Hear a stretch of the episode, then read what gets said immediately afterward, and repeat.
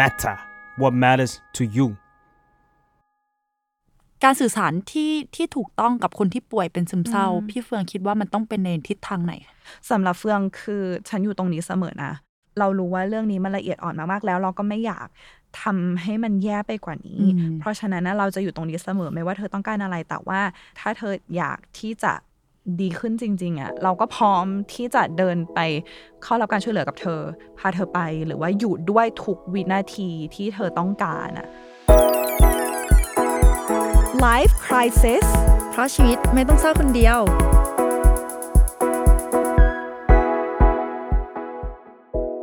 สวัสดีค่ะ กลับมาพบกับรายการ Life Crisis นะคะ แล้วก็อยู่กับใบเตยเหมือนเดิม สวัสดีค่ะ มาเฟืองค่ะ psychotherapist แล้วก็เจ้าของเพจ beautiful madness by มาเฟืองค่ะอืมสำหรับ EP วันนี้ให้พี่เฟิงเกริ่นดีกว่าว่าเกี่ยวกับอะไรอืม EP วันนี้เนี่ยคือจริง ๆ แล้วว่าเราเราคุยกันว่าเราอยากพูดเรื่องเนี้ยมาหลายหลายสัปดาห์แล้วเนาะแต่ว่าด้วยความที่เฟิงรู้ว่าเรื่องเนี้ยมันเป็นเรื่องที่เซนซิทีฟหรือว่าเรื่องที่ละเอียดอ่อนมากๆ ซึ่งตอนนี้เนี่ยเฟิงก็เลยจะมาติด trigger warning หรือว่าจะขออนุญาตทุกคนที่จะคุยถึงเรื่องละเอียดอ่อนนี้ ซึ่งพวกเราก็รู้แหละว่าด้วยความที่มันเป็นเรื่องละเอียดอ่อนมากๆอะ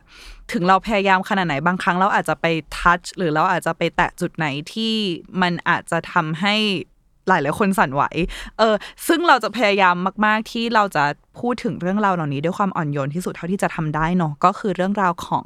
เออสภาวะจิตใจหรือว่าเรื่องของภาวะซึมเศร้า นั่นเอง แล้วก็วันนี้เนี่ยเราจะมาคุยกันถึงเรื่อง เน้นไปที่คนที่มี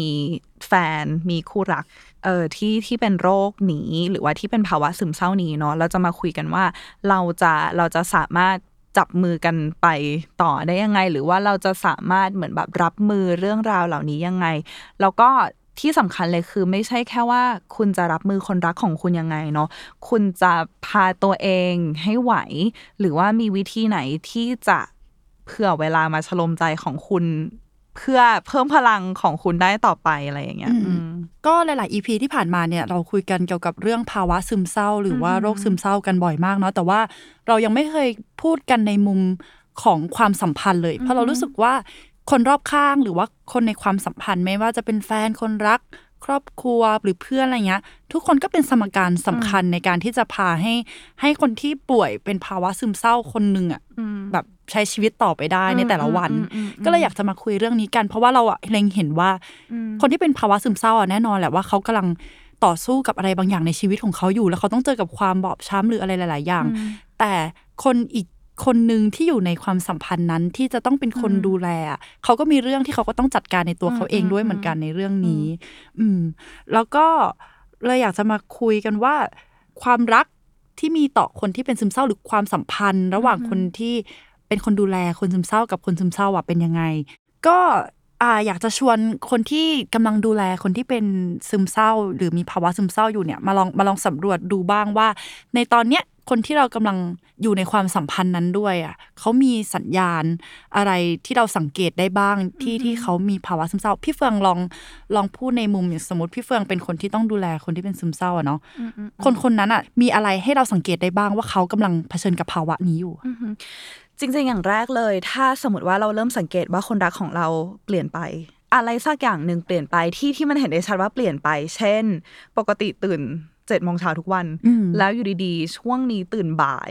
เป็นเวลาแบบเกือบเดือนแล้วอะไรอย่างเงี้ยอืมหรือว่าอยู่ดีๆ ก็กินข้าวน้อยลงมาก ๆ อย่างเห็นได้ชัด อยู่ดีๆก็นอนไม่หลับอย่างเห็นได้ชัด อยู่ดีๆ ก็ไม่อยากออกไปไหน ไม่อยากออกไปเจอเพื่อนอย่างเห็นได้ชัดอะไรรือว่าอย่างเงี้ยกิจกรรมที่เคยทำที่เคยเออชอบก็ไม่ทำแล้ว ใช่กิจกรรมที่เมื่อก่อนเราเคย enjoy กับมันมากๆ ก็ไม่ enjoy แล้ว เช่นอืมปกติแล้ว ไปขี่จักรยานที่สวนสาธารณะคือสิ่งที่แบบเออ made my day มากอืมๆแต่ว่าตอนนี้ก็คือไม่แม้กระทั่งอยากจะทำสิ่งนั้นที่มันทำให้หัวใจเราฟูนะอืมช่วงหนึ่งของชีวิตอะไรอย่างเงี้ยเอออันนี้เป็นสัญญาณเล็กๆเนาะที่เราก็ลองคิดได้แล้วว่า เอ๊ะแบบคนรักของเราเกิดอะไรขึ้นในสภาวะจิตใจเขาหรือเปล่านะเขาไปเจออะไรที่กระทบกระเทือนมาที่ทำให้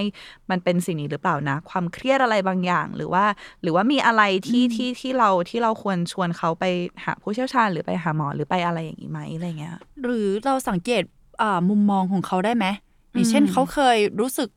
หรือว่าคิด กี่ยวกับเหตุการณ์นี้แบบนี้อือหือแต่ว่าอยู่ๆเขาดันมองเหตุการณ์นี้ในมุมที่เปลี่ยนออกไป ที่มันค่อนข้างที่จะดาร์กขึ้นอะอืมอืมมันมีแบบนี้ไหมพี่เฟิงรู้สึกว่าสิ่งที่สำคัญคือคือ consistency หรือว่าระยะเวลาที่เขาเป็นแบบนี้ว่ะเพราะว่าเพราะว่าในความรู้สึกพี่เฟิงคือเขา มันก็เป็นไปได้ว่าเขาอาจจะไปเจอเพื่อนของเพื่อนเขาที่อยู่ดี ๆ ก็ พ่นความคิดดักๆใส่เขาทำให้ทำให้มีอยู่ช่วงหนึ่งที่เขายึดความคิดนั้นนะเป็นหลักในการตัดสินใจอะไรใด ๆทำให้เขาเขามีการเปลี่ยนไปอย่างเห็นได้ชัดในการตัดสินใจอะไรบางอย่าง ซึ่งอืมซึ่งมันก็พูดยากว่านี่คือภาวะ ซึมเศร้าเราหรือเปล่าอาจจะเป็นการเอออาจจะได้ได้รับอิทธิพลมาจากอะไรบางอย่างในช่วงเวลาสั้นๆก็ได้อะไรอย่างเงี้ยพี่เพิ่งก็เลยรู้สึกว่าเออระยะเวลามันค่อนข้างสำคัญแล้วก็สภาวะทางจิตใจและสภาวะทางร่างกายมันมันไป ด้วยกันได้ตลอดเนาะเพราะฉะนั้นน่ะเวลาที่เราสังเกตถึงการเปลี่ยนแปลงทางร่างกายบางที มันก็อาจจะมาจากการเปลี่ยนแปลงทางจิตใจ แล้วก็แล้วก็ในทางตรงกันข้ามกันเหมือนกันอืมอะไรเงี้ยเพราะฉะนั้นก็ค่อยๆดูอย่างอ่อนโยนไปเรื่อยๆแหละแล้วก็คนเป็นแฟนกันอะ เราก็น่าจะรู้ว่าว่ามันมีอะไรที่เปลี่ยนแปลงหรือเปล่า แต่ว่าก็ให้คิดไว้เผื่อด้วยว่าจริง ๆ มันก็อาจจะมาจากหลายปัจจัยอะเออคือ คือด้วยความที่อันนี้ก็คืออีกหมายเหตุหนึ่งเนาะว่า episode นี้ไม่สามารถทดแทนการการ diagnose หรือว่าการวินิจฉัยโรคให้คุณได้นะคะ คือจริง ๆ แล้วพวกเราก็แค่เฟื่องในฐานะ therapist เนี่ยก็คือแค่มาแชร์ว่ามันสามารถเกิดอะไรขึ้นได้บ้าง แต่ว่าเราไม่สามารถจะคุณไม่สามารถฟังเฟืองพูดเราก็คิดได้ว่าอ๋อแฟนเราเป็นโรคซึมเศร้าแน่ๆอะไรอย่างเงี้ยคือจริง ๆ แล้วคุณก็ต้องไปหาผู้เชี่ยวชาญ จริง ๆ แล้วก็การรักษาที่ที่คู่ควรจริง ๆ กว่านี้ แต่ว่าอันนี้ก็อันนี้ก็เหมือนกับเป็นมาแชร์แล้วก็มามา จับมือเดินไปด้วยกันเฉยๆอะอืเนาะมเฮ้ยเราดีใจมากที่ว่ายุคเนี้ยเราสังเกตสุขภาพจิตของตัวเองกันได้ง่ายขึ้นเนาะอืมอืมอืมเมื่อก่อนเราอาจจะไม่เข้าใจหรอกว่าคนรอบข้างที่เราที่เราเจออยู่ทุกวันเนี่ยทำไมเขาดูเกลี้ยวกล่อมทำไมเขาดูเอาแต่ใจทำไมเขามองโลกในแง่ร้ายทำไมเขามีพฤติกรรมอย่างนี้ไม่เข้าใจไม่เข้าใจเลย แต่ว่าในยุคเนี้ยมันมีคำอธิบายให้กับเอ่อ พฤติกรรมหรือว่าความคิดแบบนั้นในยเยอะมาก แล้วคนก็มาสังเกตเกี่ยวกับภาวะซึมเศร้าของตัวเองเยอะมาก แล้วมันไม่ใช่เรื่องแปลกอะไรเลย ที่ตอนเนี้ยทุกคนอาจจะเผชิญกับภาวะนี้ได้ เพราะสังคมความคาดหวังอะไรอย่างเงี้ยเต็มไปทุกอย่างเต็มไปหมดเลยสภาพแวดล้อมที่เรากำลังเจอ แต่ว่าก็ไม่ใช่ทุกคนที่จะรับมือได้เก่งาฮะคือเราเราสังเกตได้แหละ เรารู้ แต่ว่าเรายังรับมือกันไม่ได้อืมเท่าที่ควรอะไรเงี้ย อืม บางทีอะเราอาจจะรู้แล้วแฟนเราก็อาจจะรู้ว่าเขาอะ กำลังเผชิญกับภาวะนี้นะ แต่ว่าด้วยความที่เราอยู่ด้วยทุกวันอะเราก็จะได้เจออะไรที่มันรู้สึกว่าเรายังแบกรับไว้ไม่ไหวหรือเข้าใจได้ไม่ทั้งหมดอะมันก็คืออย่างเช่นเอ่อแฟนมองโลกในแง่ร้ายเกินไปหรือเปล่านะอืมอย่างเงี้ย แบบนั่งนั่งนั่งคุยนั่งดูทีวีหรือนั่งอะไรกันอยู่ แล้วเขาก็พูดถึงเรื่องนี้ว่าแบบดาร์กอะแบบรู้สึกว่าชีวิตไม่มีความหมาย ไม่รู้จะสึกใช่ไม่รู้จะไปทางไหนดี ไม่รู้จะพึ่งพาใครเหลือหรือเขาอาจจะพูดขึ้นมาว่าเขาอยู่ตัวคนเดียว รู้สึก เคว้งคว้างไม่มีใครเข้าใจใช่เลยทั้งนั้นที่เฮ้ย เราก็อยู่ตรงนี้นี่หว่า คือต่อให้เรารู้แหละว่าตอนนี้เขากำลังกำลังเผชิญกับความเศร้าอยู่อะแต่มันก็อดรู้รู้สึกเออแปลกๆไม่ได้นะว่า เอ๊ะเขาก็มีแฟนนี่ เราก็อยู่ตรงนี้นี่ แต่ทำไมเขาถึงรู้สึกไม่เหมือนแบบเหมือนไม่มีใครอะต้องขอแทรกตรงนี้เลยว่า ถ้าถ้าใครได้ยินคนรักของเราพูดขึ้นมาว่าเฮ้ยรู้สึกเหมือนอยู่ตัวคนเดียวเลยอะแบบทำไมไม่มีใครเข้าใจเลยอะอะไรอย่างเงี้ยคือเฟิงเข้าใจเว้ยว่ามันง่ายมากกับการที่จะหันไปแล้วบอกเขาว่า ก็ฉันอยู่ตรงนี้ไงเธอจะอยู่คนเดียวได้ยังไง แบบมันไม่ได้ยากขนาดนั้นก็ฉันอยู่ตรงนี้ไงอะไรอย่างเงี้ย แต่ว่าแต่ว่าความรู้สึกแต่ละคนมันเป็นเรื่องปัจเจกเนาะเพราะฉะนั้นอะเราในฐานะที่เราไม่ใช่เขาว่าเราแทบจะไม่เข้าใจเลยว่า เขารู้สึกยังไงบ้างในจิตใจแล้ว ถ้าสมมติว่าเราพูดแบบนั้นไป มันมีสิทธิ์สูงมากที่เขาจะยิ่งรู้สึกโดดเดี่ยว ขึ้นไปอีก เพราะว่ามันเป็นการบล็อกให้ให้ความรู้สึกของเขาเข้ามาสู่จิตใจของเราเพื่อที่เราจะได้เข้าใจความรู้สึกเขาอะไรเงี้ย ถ้าสมมติว่าเราได้ยินแฟนของเราพูดประมาณเนี้ยเฟืองอยากชวนให้คุณถามแฟนของคุณว่าเออ มันรู้สึกยังไงอะเราเล่าให้เราฟังได้ไหมอืมอืมคือเราอยากเข้าใจจริง ๆ ว่าโดดเดี่ยวของเธอมันเป็นโดดเดี่ยวยังไงหรอ หรืออะไรเงี้ย คือทำ พยายามทำให้เขารู้สึกว่า ถึงฉันไม่เข้าใจแต่ฉันพยายามอยากเข้าใจแล้วถ้าฉันไม่เข้าใจจริง ๆ ฉันจะอยู่กับเธออะเออยังไงเธอก็จะมีฉันอยู่ตรงนี้เป็นเพื่อนอะแล้วอืมแล้วมันอาจจะเป็นประตูเล็ก ๆ ที่ค่อย ๆ แง้ม ให้เขากล้าหาความช่วยเหลืออมจริงจังก็ได้เพราะว่าการรู้การรับรู้ว่าเราไม่ได้อยู่ในโลก ที่โดดเดี่ยวนี้คนเดียวอะช่วยได้หนึ่งแต่ว่าบางทีมันอาจจะเป็นเรื่องของอย่างที่เรารู้การสารเคมีในสมองที่เราต้องใช้ยา หรือว่าอะไรต่างๆ คือเมื่อเรารู้ในฐานะถ้าเราเราเป็นภาวะซึมเศร้า เรารู้ว่ามีใครสักคนหนึ่งพร้อมอยู่กับเราเสมออะถ้าวันหนึ่งที่เราต้องกินยา หรือสมมติว่าต้องเข้าโรงพยาบาลอะไรที่ที่เรา รู้สึกว่ามันเคยยิ่งใหญ่มากๆอะแต่เราจะรู้ว่าเออคนนี้เขาจะไม่ตัดสินเราคนนี้เขาจะอยู่กับเราอะแล้วอืมแล้วมันอาจจะทำให้การรักษาการเยียวยานี่ง่ายขึ้น อืมเหมือนกับเหตุการณ์การรับมือครั้งนี้มันเหมือนจะต้องใช้ทั้งความใจเย็นแล้วก็ความเข้าใจเนาะแต่ความเข้าใจที่อยากจะให้ทุกคนลองแบบ ลองลองลองคิดลองตั้งคำถามดูก็คือ เราเข้าใจกับภาวะซึมเศร้าได้ได้ถูกต้องหรือยังนะ เพราะว่าอย่างที่อย่างที่พี่เฟืองพูดเมื่อกี้เรื่องเรื่องสารสื่อประสาทหรือสารเคมีในสมองใช่ไหมคืออถ้าเราเข้าใจได้ว่าคนที่เรากำลังคบอยู่แล้วเขาจะเผชิญกับภาวะเนี้ยเขามีความผิดปกติทางด้านสารสื่อประสาทหรือสารสื่อประสาทของเขาสารเคมีในสมองของเขาทำงานบกพร่องไปอะเราจะเข้าใจได้ว่ามันไม่ใช่เพราะว่าเขาอะ รู้สึกแบบดาร์กอย่างนั้นด้วยตัวเอง เขาไม่ได้อยากคิด เขาไม่ได้อยู่ๆแบบอยากร้องไห้อยากอ่าอยากทำร้ายตัวเองหรืออะไรอย่างเงี้ย แต่มันเป็นอาการป่วยบางอย่างที่เหมือนเราเป็นไข้เลยเหมือนอะไรเงี้ยแต่เนี่ยคือสารเคมีที่มันทำให้เขาอะแบบใช้ชีวิตได้อย่างแฮปปี้คือมันหายไปมันทำงานแปลก คือเราก็จะเข้าใจได้ว่า โอเคเขาเขามีบางอย่างที่มันทำงานบกพร่องในร่างกายนะ แล้วเราต้องค่อยๆ ใจเย็นๆกับเขามากขึ้น แต่ถ้าเกิดว่าเราอะ ไปคิดว่าอยู่ๆร้องไห้ทำไมอะไม่เข้าใจแบบอธิบายสิแบบทำไมต้องร้องไห้ทำไมต้องร้องไห้คือบางทีเขาไม่มีเหตุผลให้เราหรอก มันคือร้องไห้ออกมาเองอะไม่รู้พี่เฟืองเคยเป็นไหมเราเราก็เคยเป็นนะ บางทีมันมันอธิบายไม่ได้หรอกว่าทำไมมันถึงมันถึงน้ำตาไหลออกมา อยู่ๆมันแค่รู้สึกเหมือนว่าทุกอย่างมันดำมืดแล้วมันเศร้า มันเหมือนเป็นความเศร้าเข้ามาแบบแอดแท็กเราแบบโดยโดยที่เราไม่รู้อะมันอยู่ๆทุกอย่างเศร้าไปหมดแม้แม้ตอนนั้นจะไม่มีเหตุการณ์อะไรเลยก็ตาม แล้วเราต้องการคนเข้าใจมากๆ ไม่ใช่คนมาโจมตีว่า เป็นอะไรว่าร้มัอนงไม่ทำมีอไมยู่จริงใช่ความเศร้าใช่ของเรา แล้วเฟังรู้สึกว่าน้ำตา มันเป็นการสื่อสารที่โคตรบริสุทธิ์เลยอะตรงที่ว่าบางครั้งอะเราอธิบายเป็นคำพูดไม่ได้เว้ยว่าแบบในใจเรารู้สึกยังไงทำไมมันถึงเศร้าขนาดนี้เราเฟืองว่าน้ำตา มันคือมันคือการแสดงออกมาถึงความเจ็บปวดที่มันโคตรบริสุทธิ์เลยตรงที่นี่ไงมันออกมาเพื่อทำให้เราเห็นเป็นแบบประจักษ์พยานให้เราให้เรารับรู้ว่า เอ้ย มันไม่โอเค แต่ว่ามันก็โอเคที่มันจะไม่โอเคอะ เอออมเราเราเราก็เดี๋ยวเราค่อยๆค่อยๆไปเรื่อยๆเว้ยแต่ว่าที่เรารู้สึกอยู่มันการที่เรามีน้ำตาออกมา มันไม่ได้แปลว่าแบบอยู่ดีๆมันก็อยากจะไหลออกมาแปลว่าแบบเออมันมีอะไรข้างในจิตใจของเรานั่นแหละเออเราพี่เพิ่งรู้สึกว่าหนึ่งสิ่งที่สำคัญเนาะอย่างเวลาเราเป็นหวัดอะเรายังแบบอยากไปหาหมอแล้วให้หมอช่วยเอาเชื้อหวัดออกไปจากร่างกายเราเลยอะเออ คือบางทีอะภาวะซึมเศร้าหรือว่าโรคซึมเศร้าอันเนี้ย มันก็คือภาวะทางทางสารเคมีอะไรสักอย่างเหมือนกันบางทีนะ เพราะฉะนั้นน่ะเหมือนถ้าสมมติว่าเราเราเป็นไข้เราก็อยากหายไข้อะเออเราก็มีสิทธิ์ที่จะอยากจะหายจากสิ่งนี้เหมือนกันเว้ยสิ่งนี้ไม่ใช่ เราไม่จำเป็นต้องเป็นทาสของมัน หรืออีกหนึ่งตัวอย่างที่อาจจะชัดเจนคือ สมมติว่าใครที่เคยเป็นโควิดแล้ว แล้ว ครั้งแรกมันจะแย่มากเว้ยแต่ว่าพอพอสมมติว่าเป็นครั้งที่สองอย่างเงี้ย มันจะอาการหนักน้อยกว่าเหมือนมันมีเชื้อมันมีภูมิแล้วอะเออ คือบางครั้งอะเราไปหาหมอ เราไปคุยกับเทอราปิสเพื่อที่เราจะพยายามทำความเข้าใจอาการนี้ในตัวเรา คือเฟิงไม่กล้าบอกว่ามันจะหายวันหนึงมันจะหายดี คุณจะเป็นเหมือนแบบคนทั่วไปร้อยเปอร์เซ็นต์หลั่นลาแฮปปี้เปล่าเฟิงเฟิงให้สัญญาณไม่ได้เพราะว่าบางทีภาวะนี้มันอาจจะกลับมาเล่นงานใหม่แต่ว่า คุณจะรู้วิธีจัดการกับมัน แล้วคุณจะมีความช่วยเหลือที่เขาพร้อมอยากจะช่วยเหลือคุณ แล้วคุณจะรู้เองว่า มีคนที่อยากจะยื่นมือแล้วก็แล้วก็แบบเดินไป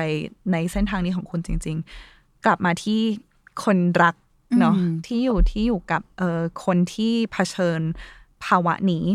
สองสิ่งที่ตอนเนี้ยเฟิร์นคิดได้ขึ้นมาอย่างชัดเจน ตั้งแต่พอใบเตยเริ่มเริ่มรายการเราก็พูดเรื่องนี้ขึ้นมาก็คือหนึ่งเลยคือ คุณเองก็ มีสิทธิ์ที่จะได้รับความช่วยเหลือนะเออคือคนชอบถามเฟืองว่าส่วนใหญ่ clients หรือว่าคนที่มาคุยกับเฟืองอะเออมาด้วยเรื่องอะไรเฟืองก็จะบอกว่าอันดับหนึ่งก็คือก็คือ relationship หรือว่าความสัมพันธ์ แต่ สูงมากเลยอะหลายคนมากเลยที่มาเพราะว่าเขาเป็น caretaker หรือว่าเป็นคนดูแลเออคนรักหรือว่าคนในครอบครัวที่มีภาวะอาการทางจิตใจต่าง ๆ อะไรอย่างเงี้ยแล้วเราเฟิงรู้สึกว่าคุณเองอะในฐานะที่คุณเป็นคนดูแลอะมันง่ายมากที่คุณจะบอกตัวเองว่าเฮ้ยเราโอเคเราโอเคเราแบบต้องอยู่เพื่อคนนี้ มันง่ายมากที่เราจะบอกตัวเองว่าเหมือนมองตัวเองว่าเราเป็นซูเปอร์ฮีโร่อะ คือเราต้อง support เขาแต่ว่าซูเปอร์ฮีโร่ทุกคนก็ต้องการการ ช่วยเหลือก็ต้องการที่พึ่งพิงทางใจเหมือนกันเออไม่มีใครสามารถอยู่ได้ตัวคนเดียวแล้วหลายครั้งอะในฐานะผู้ดูแลหรือในฐานะ caretaker อะเราจะคิดกับตัวเองว่าเราต้องเข้มแข็งเว้ยเราไม่มีสิทธิ์อ่อนแอเลย เพราะว่าเราต้องดูแลเขา ซึ่งทุกคนมีสิทธิ์ที่จะไม่เข้มแข็งเฟิงไม่อยากเรียกมันว่าอ่อนแอเนาะคือเฟิงรู้สึกว่าความอ่อนแอมันอาจจะไม่ใช่ตรงกันข้ามกับความเข้มแข็งอะคือเฟิงอาจเฟิงแค่รู้สึกว่า อยาก step ลงมาจากจากบันไดสูงสุดของความเข้มแข็งลงมาแค่บ้างเหมือนแบบมันยังเข้มแข็งพักได้ไม่นิดมากนึงอืมเอออะไรอย่างเงี้ยเพราะว่าเฟิงรู้สึกว่าเมื่อคุณเมื่อคุณอยู่ในเส้นทางเนี้ยคุณเข้มแข็งอยู่แล้วเว้ยคือทุกคนมีความเข้มแข็งอยู่แล้วแต่ว่าบางทีบางทีคุณอาจจะต้องการความการพักผ่อนผ่อนคลายอืมตัวเองบ้างอะไรเงี้ยเพราะว่า energy หรือพลังงานต่างๆอะมันมันติดต่อกัน คือมันง่ายมากที่คุณจะรู้สึกดาวน์หรือว่ารู้สึกเออหงอย ตาม ถ้าคุณได้ดูแลคนที่มีมีอารมณ์หงอย เป็นเป็นเป็นประจำอะไรอย่างเงี้ยเอออมอืมเพราะฉะนั้นน่ะ เราก็ต้องดูแลตัวเองเหมือนกันนะ เพราะว่าพอเราใจฟูอะเราก็บางทีอะเออ energy หรือพลังงานของเราที่มันใจฟูบางทีเขาอาจจะได้รับความใจฟูจากเราไปก็ได้อะไรอย่างเงี้ยใครจะไปรู้ แล้วอีกอันหนึงก็คือ สิ่งหนึ่งที่สำคัญมาก ๆ ที่เฟิงอยากให้ทุกคนจำไว้ก็คือมันไม่ใช่ความผิดคุณ ไม่ว่าไม่ว่าถ้ามันจะเกิดอะไรขึ้นกับคนรักของคุณอะเออไม่ว่าเขาจะอาการแย่ลงหรือว่าไม่ว่าอันนี้อันนี้คือแบบเอ็กซ์ตรีมเลยนะแล้วเฟิงขอ trigger warning นะไม่ว่าเขาจะเลือกเอ่อจบชีวิตหรืออะไรเงี้ยเพราะว่าถ้าตามข่าวอะเราก็จะเห็นเนาะว่าว่าเออหรือว่าสำหรับแบบเออคู่รักดารา ก็มีเท่าที่เราเท่าที่เราจำได้จากหลายประเทศเลย แล้วก็ ที่ที่เขาเลือกจบชีวิตไป หรือว่าอาจจะเป็นคนที่คนที่เรารู้จักเป็นการส่วนตัวอะไรเงี้ยที่คนรักของเขาเลือกจบชีวิตไปทั้งทั้งๆที่เขาก็มีแฟนอย่างดีแฟนดูแลอย่างดีหรืออะไรอย่างเงี้ยหนึ่งสิ่งที่เฟิงอยากให้รู้เลยก็คือ มันไม่ใช่ความผิดของคุณ ถึงแม้ว่าในฐานะเทอราปิสเองเหมือนกันนะ ไม่แน่ใจว่าเคยเล่าหรือยังว่าพอเฟิงเข้ามาเรียนอะเอ่ออาจารย์ของเฟืองพูดเลยว่า เธอต้องทำใจนะ เพราะว่ามันเป็นไปได้สูงมาก คืออาจารย์ใช้คำว่ามันเป็นไปได้ ว่าว่าคนไข้ของคุณก็อาจจะเลือกแบบจบชีวิตอืมเราไม่สามารถช่วยได้ทุกคนเออนะใช่เราคือในที่สุดแหละว่า ไม่มีใครสามารถเยียวยาใครได้ คนคนนั้นต้องต้องเยียวยาด้วยตัวเอง ซึ่งซึ่งมันง่ายมากกับการที่เราจะรู้สึกว่านี่คือความรับผิดชอบของเรา เพราะว่าเราเป็นแฟนเขาไงหรืออะไรประมาณเนี้ยแต่ว่าจริง ๆ แล้วในที่สุดแล้วแบบ มันไม่มีทางเป็นความผิดของคุณเลยเว้ยเพราะว่าแต่ละคนมีแบบเส้นทางที่ที่ตัวเองต้องเยียวยา ด้วยตัวเอง เออ ขอถามได้ไหมคะ ที่พี่เฟืองพูดมาก่อนหน้านี้ว่า ส่วนใหญ่เนี่ย คนที่เข้ามาปรึกษานักจิตบำบัด หรือว่าไปพบจิตแพทย์เนี่ยจะเป็น caretaker หรือว่าคนที่ดูแลผู้ป่วยซึมเศร้า และอยากทราบว่าเพราะอะไรทำไมถึงต้องเป็นตัวเราที่ที่ไปคนเดียวทำไมถึงไม่สามารถพาอีกคนนึงไปได้ หรือว่ามีอุปสรรคอะไร ที่อีกคนนึงถึงแบบไม่อยากเข้ารักษา จริง ๆ ได้ได้หมดเลยนะ เออคือคือได้หมดเลยแหละในในฐานะที่ถ้าเป็น couple therapy อย่างเงี้ยอืมเอออืมจะมากันทั้งคู่ก็ได้แต่ว่าบางครั้งอะเขาอาจจะมาพูดถึงระบายความเหนื่อย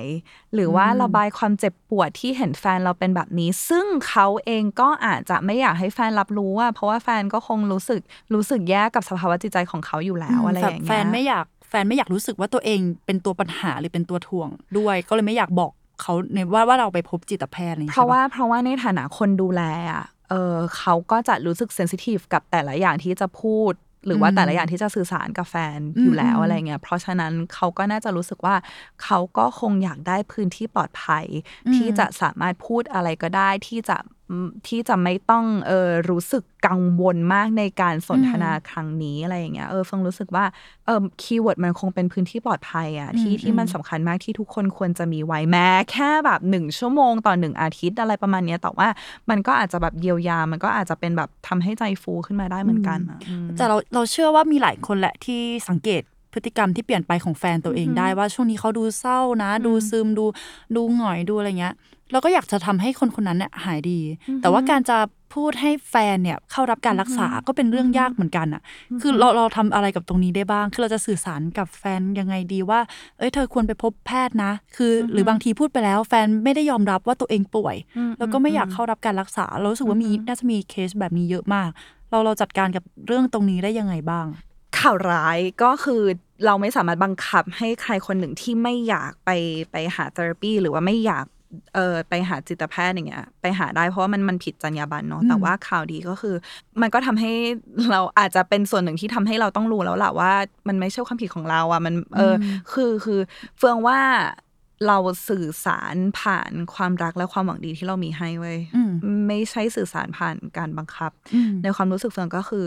เราเห็นคุณเป็นแบบนี้แล้วคุณทรมานเราคุณทรมานแล้วเราก็รู้สึกทรมานเวลาเห็นคุณทรมาน เพราะฉะนั้นน่ะ เราก็แค่คือเหมือนแบบที่เฟิงชอบพูดนะก็คือก็ลองไปคุยถ้าไม่ชอบก็ก็เลิกแค่นั้นเองลองไปคุยแบบเซสชันเดียวอันนี้ไม่ใช่เหมือนแบบ long term commitment หรือว่า หรือว่าต้องพันไปธตลอดสัญญาอืมตลอดชีวิตอะไรเงี้ยก็คือลองไปถ้าถ้ารู้สึกว่าหมอคนนี้แบบ คนไม่เข้าใจเราเลยก็เปลี่ยน หรือว่าก็พักก็พออมอะไรอย่างเงี้ย เออคือคือแค่แค่เหมือนแบบลองดูอะไรเงี้ยเพราะว่าเฟิงรู้สึกว่าสิ่งสำคัญก็คือ คุณไม่จำเป็นจะต้องอยู่กับอยู่กับสิ่งแย่ๆตลอดไปอืมเออเพราะฉะนั้นเราก็แค่มาลองหาดูว่ามันจะมีวิธีไหนอีกไหมที่ทำให้คุณไม่ต้องอยู่กับสิ่งแย่ๆนี้อะไรประมาณเนี้ยเออเออเราทำเราทำได้แค่ แค่ลองแนะนำไปจริงๆเนาะอือฮึแต่ไม่สามารถแบบ ดึงเขาไปด้วยกันขึ้นรถไปด้วยกันไปอือฮึหาหมออะไรเงี้ยแล้วเฟืองรู้สึกว่าบางคนอาจจะเชื่อว่าการไปหาหมอ หรือว่าการได้รับความช่วยเหลือเนี่ยมันเหมือนเราเดินทางข้ามไปสู่อีกดินแดนหนึ่งที่มันเป็นดินแดนลึกลับอะแต่ว่าจริง ๆ แล้วแบบการที่ทำให้เขารู้ว่ามันเป็นเรื่องปกติมากเลยอะที่ที่เราจะไปคุยกับใครสักคนหนึ่งเพื่อให้เราดีขึ้นอะอืมเฟืองรู้สึกว่าเมื่อเขารู้ว่านี่มันไม่ใช่เรื่องคอขาดบาดตายนี่มันไม่ใช่เรื่องที่ที่เหมือนเรากำลังจะ เปลี่ยนตัวตน หรือว่าหรือว่าเป็นใครที่ไม่ใช่คนเดิมอะไรประมาณเนี้ยการที่เขารู้ว่าเฮ้ยมันเป็นเรื่องปกติมากที่คนเราจะขอความช่วยเหลือ หรือว่าจะได้รับการดูแล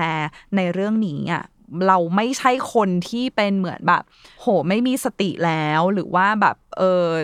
ตีโพยตีพายทำอะไรคนอื่นอะไรขนาดนั้นแล้วอะไรประมาณเนี้ยเออคือ คือบางทีทำให้เรื่องนี้มันเป็นเรื่องปกติ อืม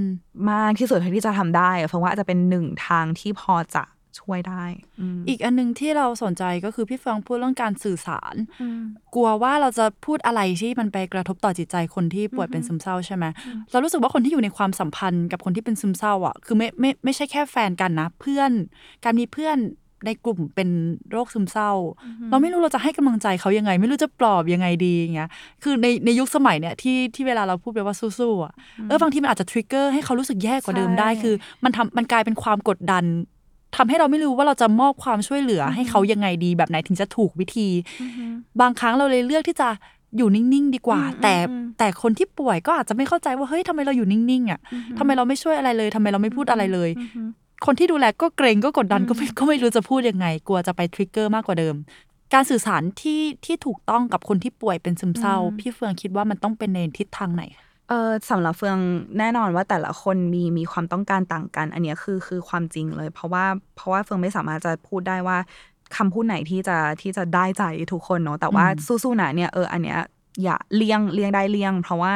เพราะว่าเฟืองได้ยินมาเยอะมากว่า ให้กูสู้ยังไงวะอะไรอย่างเงี้ยเขาใจปะเออคือเหมือนมันมันสู้ไม่ไหวแล้วไง จะให้สู้อะไรแล้วมันเหมือนกันโยนภาระกลับมาให้คนที่เผชิญโรคนี้อยู่ว่าแบบโอเค มึงต้องสู้สิอะไรประมาณเนี้ยซึ่งจริง ๆ แล้วแบบเออเขาก็ไม่ไหวแล้วไงอะไรอย่างเงี้ยสำหรับเฟืองคือฉันอยู่ตรงนี้เสมอนะ